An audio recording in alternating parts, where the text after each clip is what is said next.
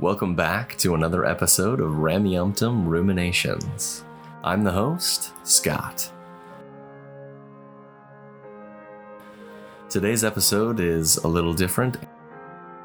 Today's episode is an interview I had with Gary Stone over at Topic Discuss.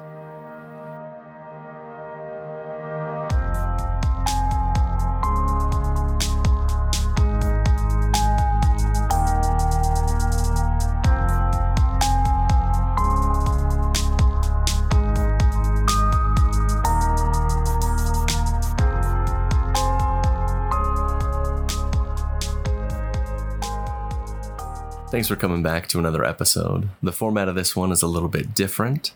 I was interviewed last night, July 29th, over at the podcast Topic Discuss by Gary Stone. He wanted to discuss about morality and ethics. So I joined him on his podcast and we had an excellent chat about a wide variety of topics. So this episode is the audio from that interview. Gary Stone is a great guy. It was a fun chat that we had together. And I recommend, after listening to this episode, going and checking out his podcast. You can go find it on YouTube and wherever you find podcasts.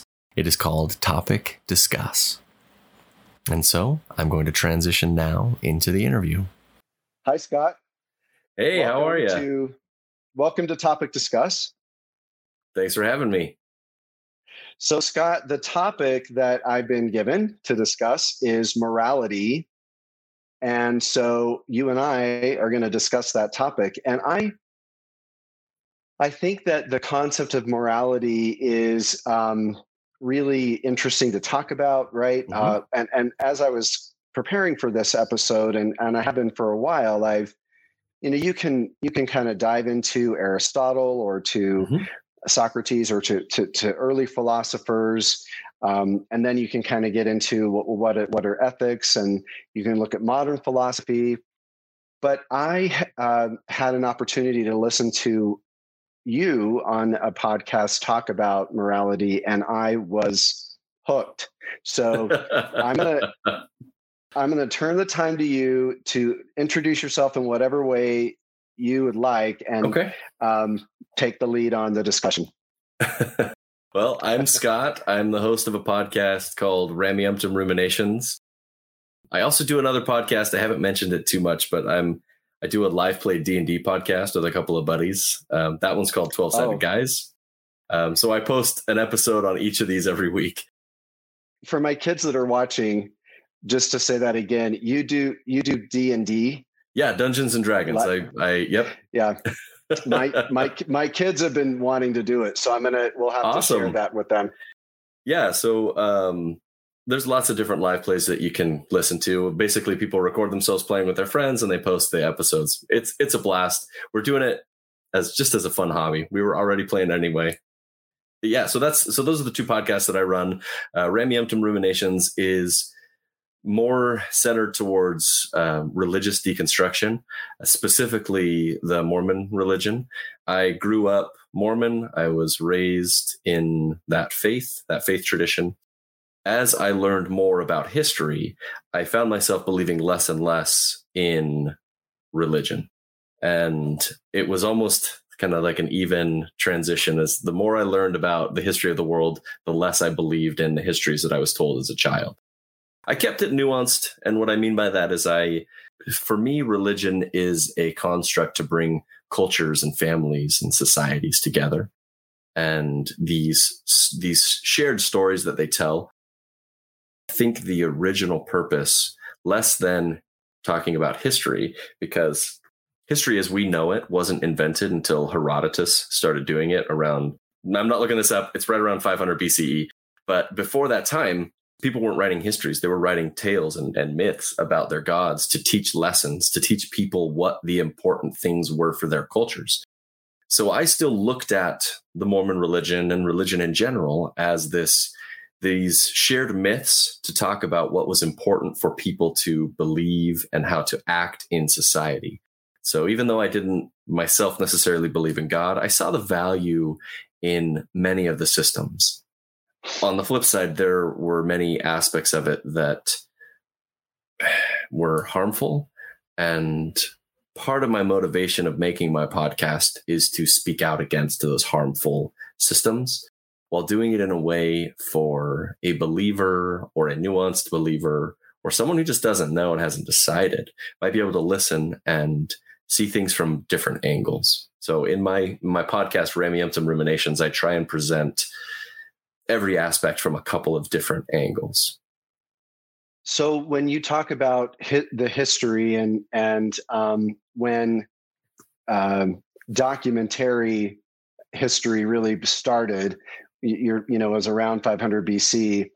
Uh, prior to that, it th- there were oral traditions, mythologized, uh, mm-hmm. and today we even see some of that that still exists through Native American culture. Of course, much of that is oral history. That's that's there's a lot of mythology to tell a tale, but just because that in their mythology there a Sasquatch exists does not make Sasquatch real. exactly. I think there's right. there's an important distinction. You can believe something is true, but that doesn't mean it's true. I could believe that the earth is flat. That will never make it flat. No matter how much I believe in it, it will never change the fact that it's not flat. Yeah. So when you started to um, kind of well, well, let's just talk a little bit historically then. Um, mm-hmm. In you, any of your studies, what, when did, uh, from your perspective, scholars or uh, philosophers really begin to to talk about morality and how who really, or from your perspective, why did that really become defined?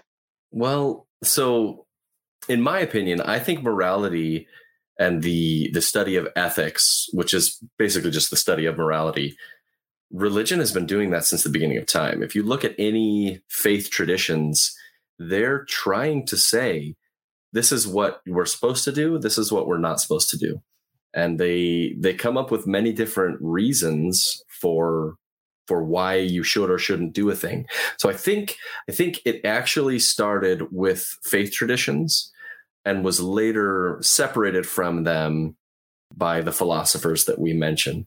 But it started in its inception with with religious texts and religious leaders saying this is what we should do this is what we shouldn't do because god said so. And whatever god that might be i mean we can we can go to the east or the west whatever faith tradition it is at its core they're trying to teach people how to live a good life.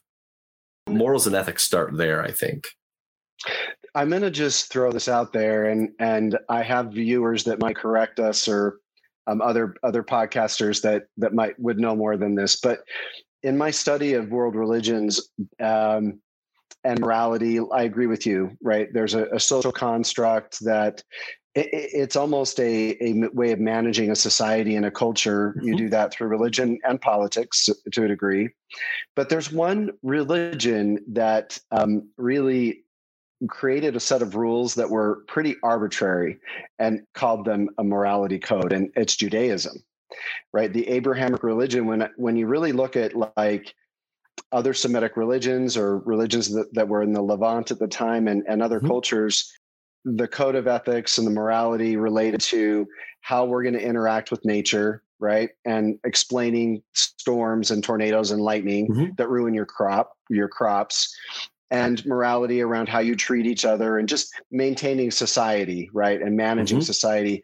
But when you look at the code of ethics and, and moral lo- codes and moral law within Judaism, when you read the Old Testament, they, they they really are so so arbitrary very i mean people think the 10 commandments are is really it but that, that's not it it's you know don't don't milk your goat with or feed your mother's goat to your oh, you know what i mean like oh, completely yeah. arbitrary that really they, they, it didn't make any sense and i i don't know why that happened we'd have to have some um, some uh, ancient Jewish scholars teach us yeah. why that happened. I th- I think you get some remnants of the Code of Hammurabi in what's happening in the um, in the Old Testament there, where they're trying to set up a, a, a, system, a society, and have rules for everything that happens, rules for how how you can beat your slave and how close you can get to killing them without getting in trouble. And there's rules for all of these random things in the Old Testament that um,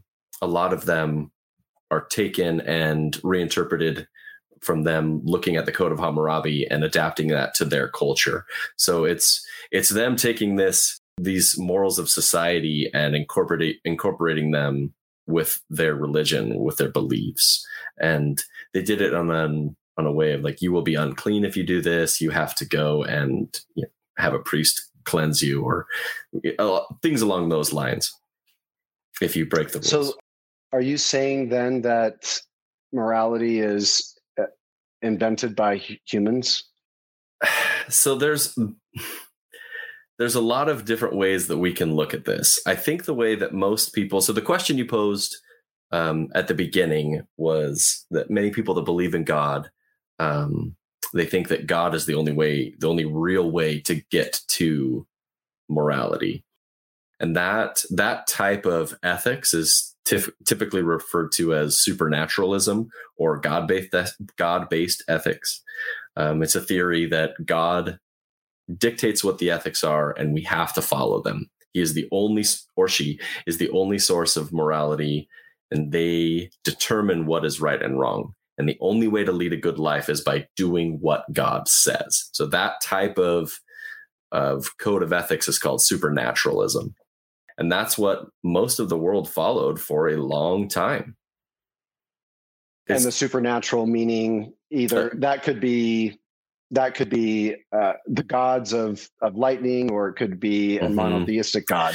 Yeah, right? it could be any of the pantheons around the world. Um, monotheism is kind of a, a new invention um, that uh, the the ancient Israelites were actually polytheistic, and then they switched to henotheism. But um, this code, these supernatural beings, whoever they are, whatever the the thought system is, if you de- if you say morality is determined by a supernatural force, be it God or whatnot, then that would be supernaturalism.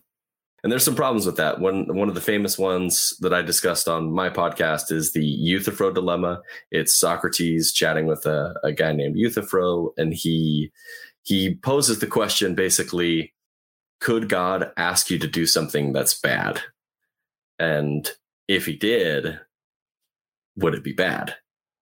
If God said, you need to go and murder this person, and then you go and do it, is that thing good? God said so. God told you to do it. Does it become a good thing yeah. because God said so? So we have examples of that throughout religions, right? Yeah, and then some of the softer ones, you could say just the changing of commandments. Throughout history, if you study the Old Testament, the New Testament, uh, Christianity today, Christianity throughout throughout the ages or any religion throughout the ages, they're going to have slight shifts in what they believe.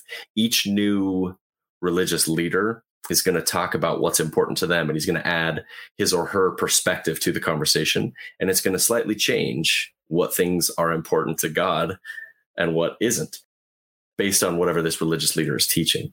Um, for example, you might have one person come in and say, "Oh, you know, we're going to have this this code that says we can only wear this type of clothes." Like you have in in Leviticus, it says you can't wear you can't mix your cloths. You can only wear one type of fabric at a time. If you don't, it's a sin. And then you have the next prophet come in and say, "No, no, no, no, we're just kidding. We're not going to do that anymore." Well, then which one was from God? Right. And so the, the, implication of this is if God can come down every couple hundred years and say, you know what, I changed my mind. We're going to go in this whole new direction. What is to stop him from becoming a monster and commanding us to do terrible things? So, if God can command us to do anything and anything that he commands us to do is good, he's he becomes indistinguishable from a monster you cannot di- you cannot distinguish his motives from that of of a villain so scott i just want to i just want to press on that for just yeah. for just a minute because um what that really means is that because because I, I know that there will be viewers who are going to say um, you know well not my religion right like but but i think it's important to just kind of highlight that this is a supernatural uh, form of morality or Mhm. or assuming that morality comes from a new supernatural source we have evidence throughout history in every single religion in every there's no one there's no exception because super the supernatural forces are your source for morality anything goes Mhm. murder beheading people polygamy um, uh, what, whatever you want to to to call it, it, it it's it, that that's the fallacy you're saying of, Of a supernatural source for morality. If God says it's good, you know, then it's good, and when God says it's not good anymore, then that's that's fine too. Yeah. Um, eh, but and the messenger uh, that's that's channeling God, you know, could be a tyrant Mhm. or or whoever, right? And and lead us down a, a bad path. Yeah. So I think I think the simple solution to this, gods and the supernatural, we need to separate them from the leaders that are talking and like teaching us about them. When we have a code of morals, let's just let's just say I mean, we're not going to go dig too deep into the ethics. If there's a code of rules that God would uphold, whatever these whatever these rules might be, perhaps they are more eternal than the rules that that religions present us with regularly. So, for example, if your religion says you're not going to be worthy if you don't drink, or pardon me, you're not going to be worthy if you drink coffee, that hasn't been a rule for the entire history of humanity. So why why does it matter now to God that people do that? I think we impose God's will on societal norms where if there is a God, I don't think he cares if you drink coffee or not. It's probably a problem in presentation with what prophets and, and religious leaders say, but we read God into the words of man. So if there is a God, Right. He would be more consistent. I would I would envision him or her as being much more consistent than what is presented by many of the religions today. Well, and so going back to Socrates, you know, I think that's that's interesting because that that was right around the time there was this Hellenistic influence that we saw Mhm. in Christianity, which is probably a whole nother topic. the the Jews were in captivity um, between by the Assyrians and the Babylonians from like 700 and then 500, and then when the Persians conquered, they they freed all the Jews, told them to go home and rebuilt their temple. So they were under Persian rule. Then when Alexander the Great came around and conquered the world, came from the other direction. Then he Hellenized um, the whole known world, and so from uh, you know 300 BCE, you have these, you have this um, Greek influence on the entire world, and that that hasn't gone away since then. Right. And so that Greek that Greek influence included these Greek philosophies, right? Mhm. Where Greek philosophers were coming forward and saying, yeah, we we we we we think we can explain the natural world with um, you know math and and science, what they thought of as math and science, Mhm. and we we really should. And I don't know that they necessarily didn't believe in God. Some did, and some didn't Yeah, but the they majority of them did. Yeah, they separated God from from science and and philosophy, saying there's a way to explain famine. There's a way to explain, um, and and then therefore there's a way to mitigate those Mhm. issues, right?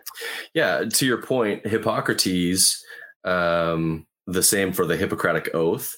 His major contribution was not understanding the way the body works. He understood less than many of his contemporaries. The Egyptians really understood how the body worked. But what Hippocrates did that was different is he started using observations. And he tried to say basically his, his contribution was saying, regardless if the gods influence the diseases and the illnesses that I'm seeing or not, I need to observe them and figure out what's happening. And from from him on, it basically established this scientific method that we have today, where he they believed in the gods. They just they just ignored them when they were doing science, if you will, or rather, they were trying to understand the world and see what rules operated everything. Yeah.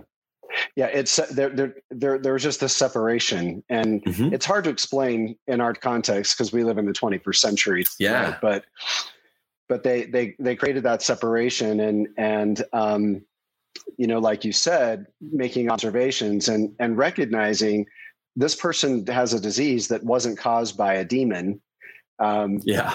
possession or or caused by a god or or or the supernatural. I like that you use the word supernatural because it's any supernatural intervention they they really were saying no there's a observable natural explanation well, part of it too is they were they would say things such as you know even if zeus cursed us and this is happening what he has done we can measure it and observe it you know, even if it's a demon possession or even if it's a witch, here are the things that we can do to figure out if it's really a witch. Do they float in holy water? Things like that. Like they would they would yeah. use science to the best that they could.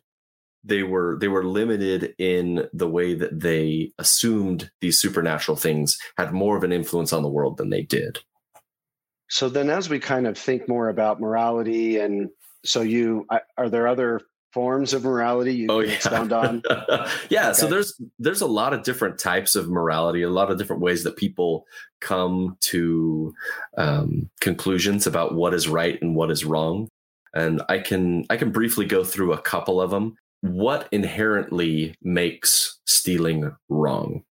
Is it the action itself? Is it the consequences of it? Yeah. So, so what inherently makes stealing. Are you wrong. harming someone else? Yeah. Right? Are you harming mm-hmm. someone else? Or yeah. Well, What's your motive to do it? Yeah. Do you know you're stealing if you do it? Yeah. Mm-hmm. So there's yeah. all these things kind of go into it, and so all so basically the way morality can be summarized, or there's a bunch of different, if you will, schools of thought. Um, the first one I'll talk about is is the deont- deontological ethics. These are like uh, duty based. So what this would be is regardless of the consequences, regardless of the motives, there is a set list of things that are right and wrong. For example, like traffic laws, laws of your your local city or your state. These would be like duty-based rules that you're just supposed to follow because it's the right thing to do, regardless of your motive, regardless of the consequences of you following those rules so that would be de- deontological and that's that's like regardless of outcome regardless of motive it's the right thing to do always but where do the where do the list of right things to do come from in that model well in that model you would have to debate and a lot of people talk about it and they come up with different lists and such but but they typically try and come up with what would be good things to do at their core so if you'd say that that we are duty bound to never lie, then lying would be inherently wrong, regardless as if you lied and it made someone feel better. Like it would still be wrong to lie. So that would be like the or deontological go ahead. approach to it. Yeah, because because you could you could also lie to survive. Right? Of course. You, to, yes. To, right. Yeah, so you could lie so to survive, and and but it would still be wrong based on these duty based ethics. I, I, wouldn't consider myself part of this camp. The next one, uh, the next way to to look at morality is uh, called consequentialism. I mentioned this one briefly, but it's basically you can determine if a thing is right or wrong based on the consequences of the action. A camp that a lot of people fall into would be like utilitarianism. It's basically whatever action does the most good is the right action to take in war, lots of people get killed. But, you know, if you're fighting a tyrant, it's okay because you're killing bad guys. Those are air quotes for those that are just listening. It's okay to kill a tyrant because you're doing more overall good, but normally it wouldn't be okay to kill. So that's kind of the idea of of consequentialism. And in this also, it would be okay to lie if it did enough good to counterbalance the negative effects of it. Does that could that include the ends justify the means? Definitely. That is 100% the ends okay. justify the means. Yes. I don't know that I like I, I, don't know that I like the ends justify the means. I don't either. But and I'll, yeah. I've I've saved the one that I like the best for last. Okay. but we'll go through a couple of them before we get there. The Okay. the next one is called subjectivism, and the the best way to describe this is from a John Steinbeck quote. He wrote uh, "The Grapes of Wrath," and and it's just this you know two sentence snippet. It says, "There ain't no sin and there ain't no virtue.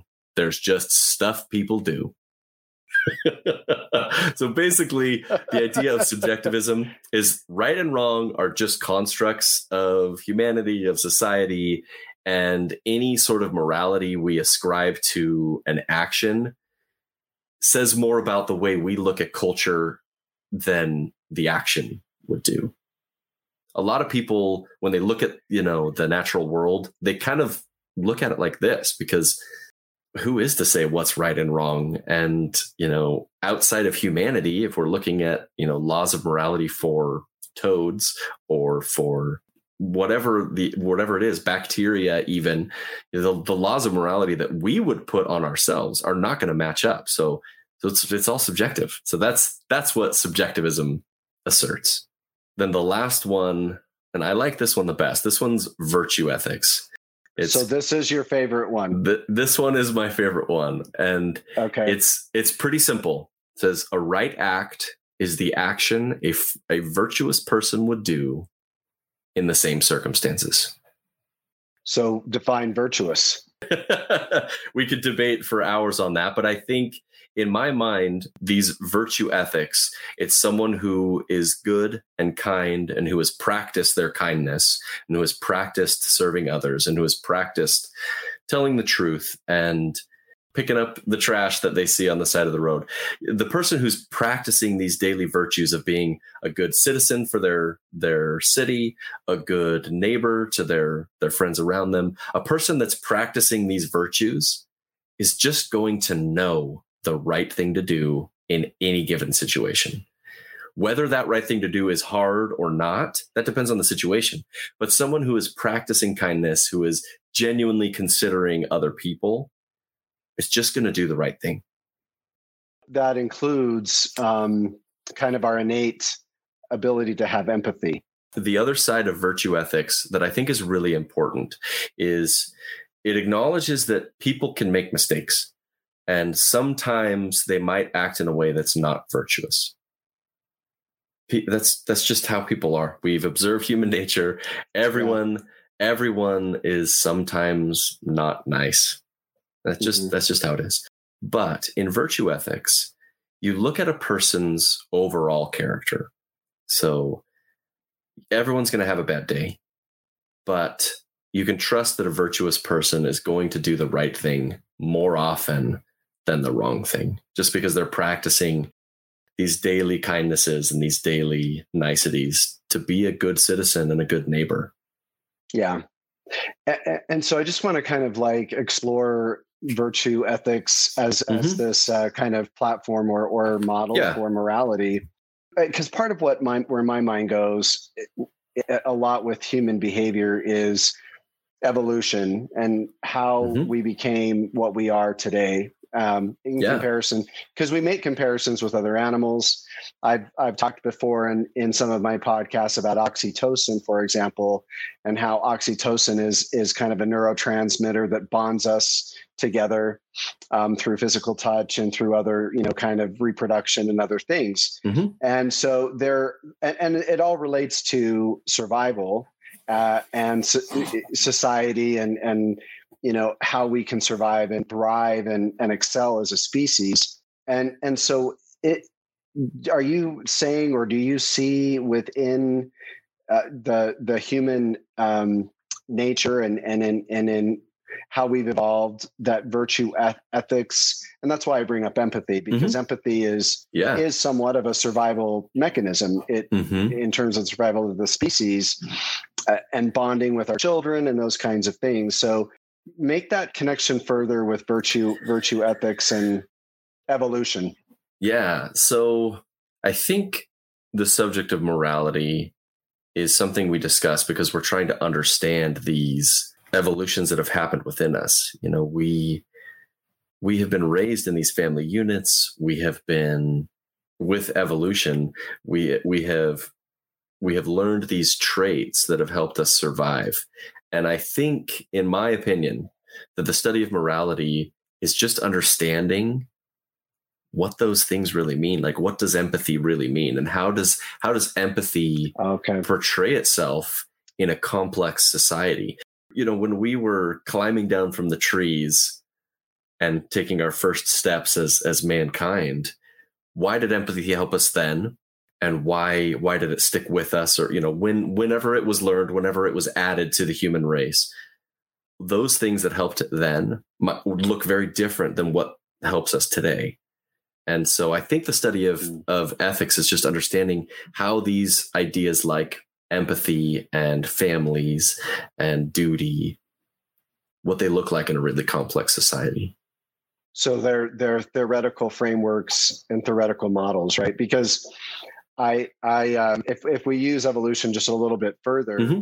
when i look at a, a my I, I use i talk about my parents dogs all okay. the time on the podcast and i see these two dogs they're fairly old mm-hmm. and you know they, they they connect with us um, more so than cats would part of that is oxytocin part mm-hmm. of that's oxytocin is released in a dog when you pet it not so in a cat that had to have been They're learned not, somewhere it, it, and and it, and it had to have been a you know favorable gene that mm-hmm. that expressed itself and and and part part of why dogs are in a in a pack and that kind of thing but they fight over food but then when you look at chimpanzees, um, that they're the very closely related, the most mm-hmm. closely related species to humans, and they share food. In fact, yeah. it's part of their pair bonding, right? They want when they take a bite, they want mm. you to take a bite, right, or each other, and yeah. it, it's part of it's part of this bonding experience that we relate to. Like when I watch a chimpanzee, um, you know, feed its human friend uh, take he, he takes a bite and gives his human friend a, a bite i i mm-hmm. just i really relate to that you know that's part of our species and how we bond and and create and and we do bond over food mm-hmm. we see that throughout many many oh, cultures yeah. and again because it it that evolutionary process creates a society that that particular species needs in order to survive and thrive and and create these social bonds and i think what you're saying is yes, we have evolved as a human species to have very, very complex brains, mm-hmm. um, complex enough that we're aware of our own consciousness, we're aware yeah. of our own morality. And we see this in, in Enkidu and, and the epic of Gilgamesh, right?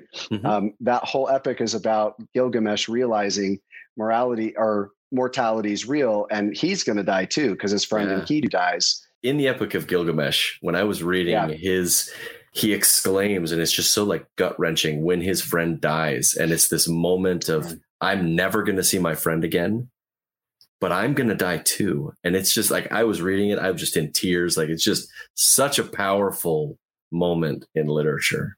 That awareness is makes us so complex and unique in the animal kingdom. And and therefore we then begin to uh, try to make sense of this, which is what Gilgamesh was doing, and and mm-hmm. and many other religions have have done, and religious leaders is I, I have got to explain this, and I got to figure out how to survive. I mean, we've yeah. evolved with these mechanisms to survive, and then but then when we realize that we're mortal and that we are going to die, all our brain can think is we no, we can't die. We got to survive because we Mm-hmm. You know, mm-hmm. our our primitive brains want to survive. Yeah, it's and, almost a competition the, between the primitive brain and the cognitive brain. Right, and that cognitive brain is where these social constructs and this higher level of thinking, you know, I guess comes from. And what I think you're saying is that there are very various um, theoretical frameworks to try to explain this and mm-hmm. and figure out how do we live together in society and and so therefore we really do as a human species make up morality moralities whether it's supernatural morality or virtuous mm-hmm. morality it is coming from us in an attempt to explain why we are who we are why we yeah. are what we are and why we need each other mm-hmm. it's also an attempt to express a framework of what the ideal um, person would interact in any given situation, or how to figure out what the ideal action would be in any given situation.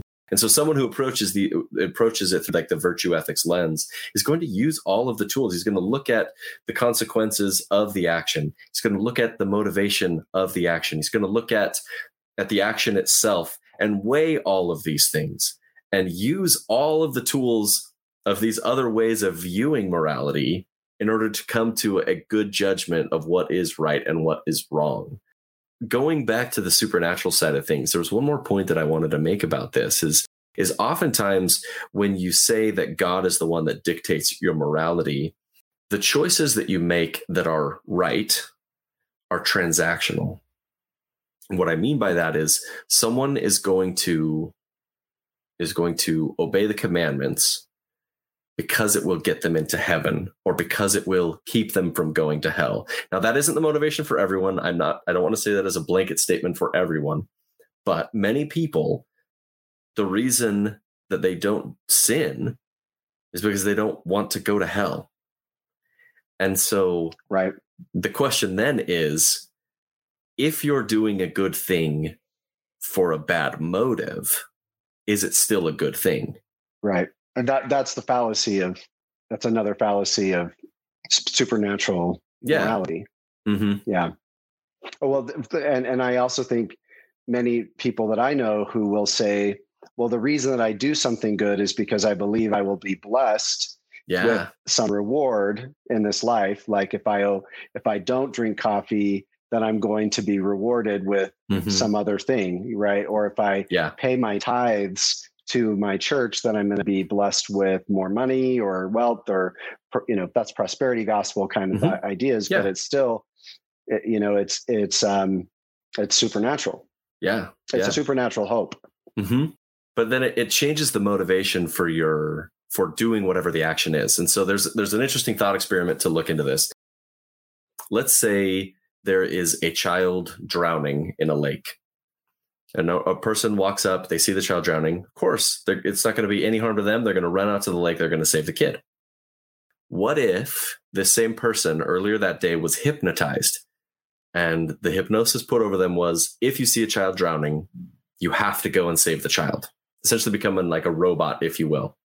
This same person goes and sees the child without thinking, without processing, goes and saves the child. Is it a good action? Because there was no motivation for it. They were compelled to do it. Right, right. And so, on one hand, you do have the, you know, if you will, like a net morality of saving a kid. That's a good thing to do.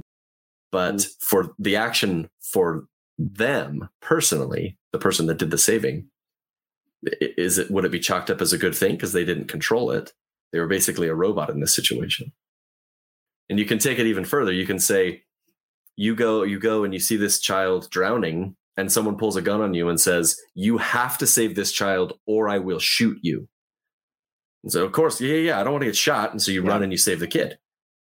Was that a good action? You yeah. did it because you were going to get shot and the same thing could say it's you you walk up, there's two people there. One says, Oh man, I don't want to get my clothes wet here. I'm gonna pay you a hundred bucks. You go and save that kid. I'm gonna stay here. And then the person takes a hundred bucks, sure, goes and saves the kid. They got paid to save the kid. it's laughable. But this is the way morality is presented within Christianity. You do a bad thing, you're going to be shot, you're going to hell. You do a good thing, you're going to get money, you're going to go to heaven. And we laugh at it because neither one of those yeah. is a moral choice because you're being rewarded or punished. It's transactional. It is purely for your own benefit when you look at it like that. I think when Christianity looks at morality from this lens, they lose the point because that is not what Christ taught at all. He taught in the Sermon on the Mount, let not your right hand know what your left hand does. Do thy good deeds in in secret. You know, his this whole sermon has a long stretch where he's basically saying, do good for the sake of good. And he does say you'll be rewarded, you know, in heaven, and there is there is talk of reward, but the motives for it that he's talking about, he's he's trying to reframe it in a very interesting way.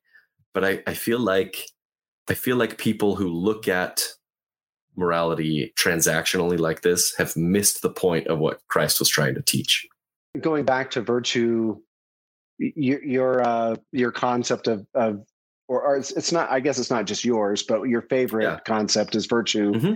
virtue ethics or virtue morality and i think what's interesting to think about is um, or what i feel like that you're saying is is you're you're you're using data uh, like all like you're you're weighing all of the different scenarios around you and and and and using data to kind of determine in this situation what would what would be the most virtuous thing? No no yeah so what you're saying is is spot on. I'm going to go back to socrates because he said it real well. Now this this quote is it's what people say he said during his trial when he was sentenced to death.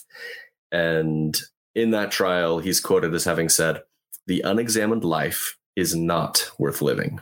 And as you said it's looking at the data. It's it's examining who you are as a person why you're acting the way you're acting is the way you're acting harming other people even unconsciously even if it's not your motive is it hurting people? And and should you change? Would it hurt you to change to be a better person? Looking at your life and looking at the world around you to try and be a better person. And, and that's that's what i see as as virtue ethics. And it is like you said you're looking at the data. You're using all of these other forms of ethics and determining right and wrong to practice doing what's right and wrong. And that's that's the key with virtue ethics is is someone who's practicing doing the right thing is going to continually do more of the right things. Where do you see virtue ethics being practiced the most in societies? Oh man. Nowhere. I'm sorry. I i honestly one of one of my biggest frustrations with the way people are is wherever you go people are just not nice. And that isn't everyone as a whole but if you're looking at the political spectrum if you're looking at different countries if you're looking at whatever the paradigm you want to look at we as human as humans fail to see other humans as humans. If you identify as Republican or Democrat, you can't look at the person from the other party and see them as a person. And I yeah. I feel like unfortunately the society we live in, interconnected with the internet and and and everything the way it is, I, I don't I don't see ethics being practiced. I don't see it. So what do you think why do you think that is, especially in in today's world? Honestly, I think a big part of it is the way the algorithms and a lot of the apps that we use facebook and you know whatever it is they get more views if they're angrier they get more views more attention if it's going to be a jab at someone who disagrees with them. And the way we have built our society around instant gratification for dehumanizing other people just the way so many of the systems are built are just not for the people and I, I think I think it's a core problem with our society, but it's not a new problem. This is not new. It's yeah. just got new new ways of manifesting, if you will. Mm-hmm.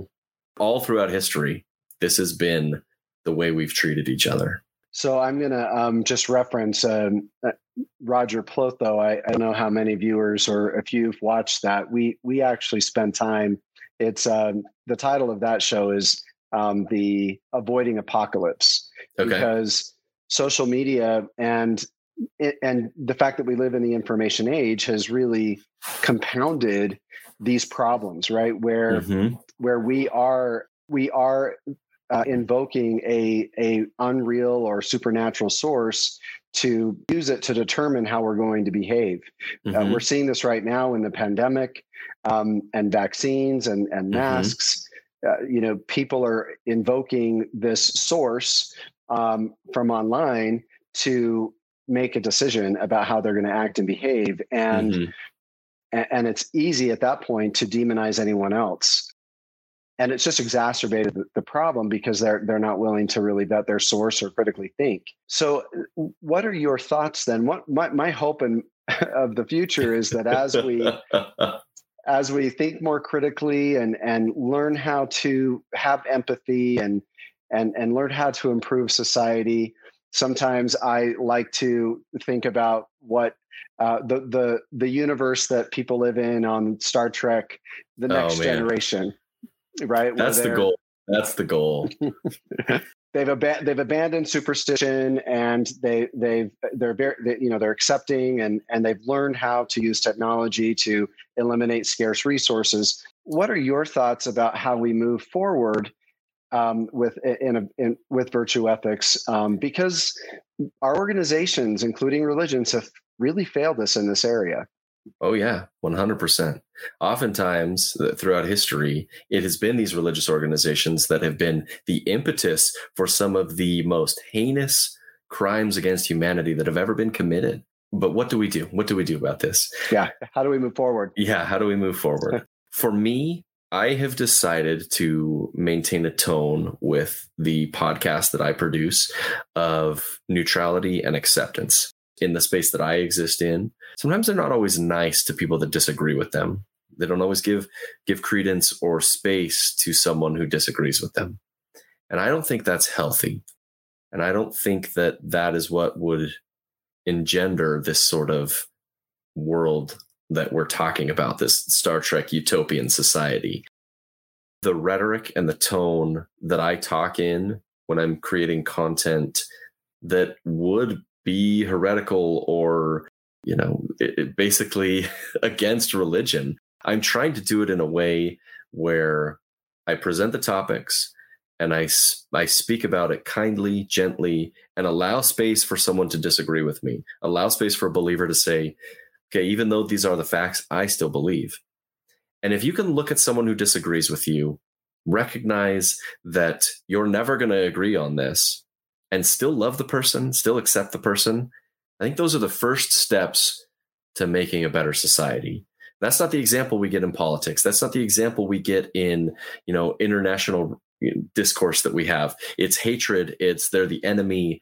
But if we could just stop for a second and recognize that someone who might disagree with you vehemently might also love the exact same TV show that you love.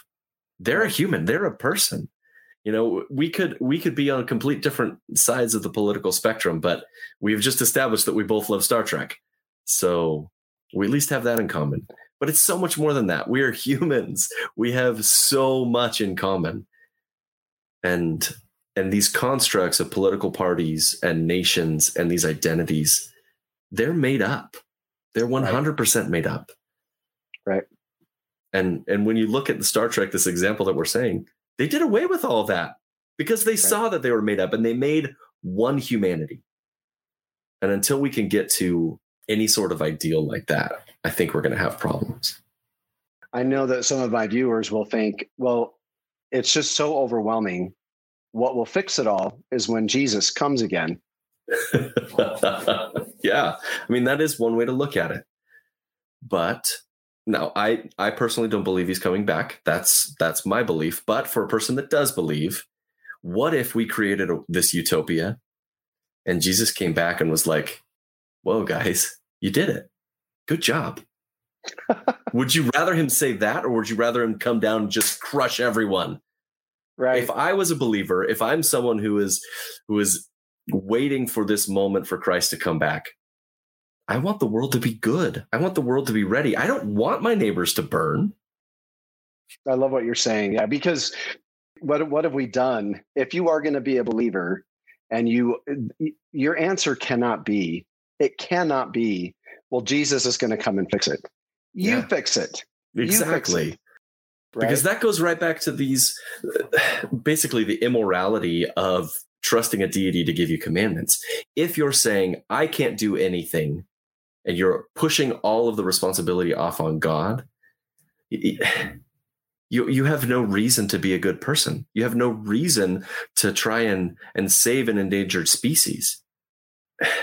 The morals of just sitting and doing nothing are so much worse than someone who, even if you believe he's coming back, someone who stands up and fights for equality, someone who stands up and fights for an endangered species, that person has has a far more superior set of morals than someone who just says, "Nah, Christ is going to fix it. There's Nothing I can do." There's nothing I can do except say my prayers. yeah. that might be heretical to some, but yeah. I think yeah, because I think I think the other thing too that I really like what you said is, and you do this very well in your podcast. You talk very calmly and and straightforward, and then you do give space for people to think. One of the solutions that that I that I have, I guess, when I think about morality and ethics and and everything that we're doing, we have the ability up here we have these incredible brains. Now, you mm-hmm. can believe that these brains were gifted to you by a creator, or you can recognize that our brains evolved to be what they are today. We can use this intelligence that we have and, and this higher level of thinking and this empathy that we have to uh, make decisions um, that relate to how we treat each other right mm-hmm. and how we think about each other and and how, how we are going to figure out how we're going to live together going forward it doesn't really matter you know what societies existed in the past. It doesn't really matter. I mean you know we can talk about socrates for a frame of reference yeah. but then the question becomes what do we do in the 21st century? And mm-hmm. how do we figure out how we're going to live together? It's just practice. If if every single person on this planet can just practice being nice, practice listening to someone who disagrees with them, practice trying to examine their lives to see if what they're doing is helpful or harmful. It's these daily disciplines. It's it's reflecting at the end of the day, was I a good person today? Did I make the right choice? Not beating yourself up if you made a mistake, but saying, can I be better?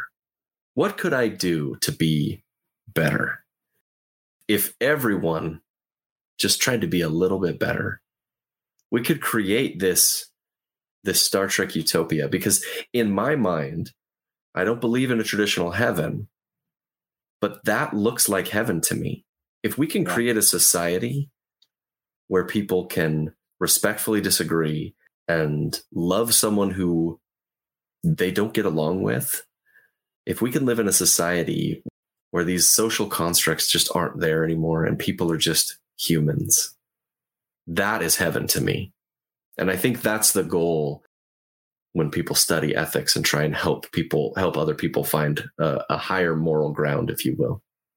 I, I want to pick your brain a little bit further about that because this is giving us something we can we can take with us after today's episode right is yeah it, practice it's it's a matter of practicing virtue ethics every day and for me when i think about okay I'm, i want to practice virtue ethics every day how you know and what difference did i make today when i when i kind of think about how i would do that i i i realize that a lot of what impacts how i'm feeling and what i'm doing is what's going on in my brain and, and what i'm thinking about yeah. So it really does start with a thought and the thought mm-hmm. that we have have in our brain, which can be influenced by all the data that we're ingesting. Oh yeah. That's on social media.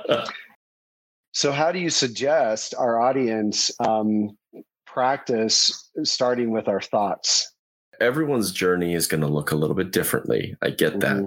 that. Um, for me, when I left traditional Christianity, I was directed to secular Buddhism. But I just kind of dove headfirst.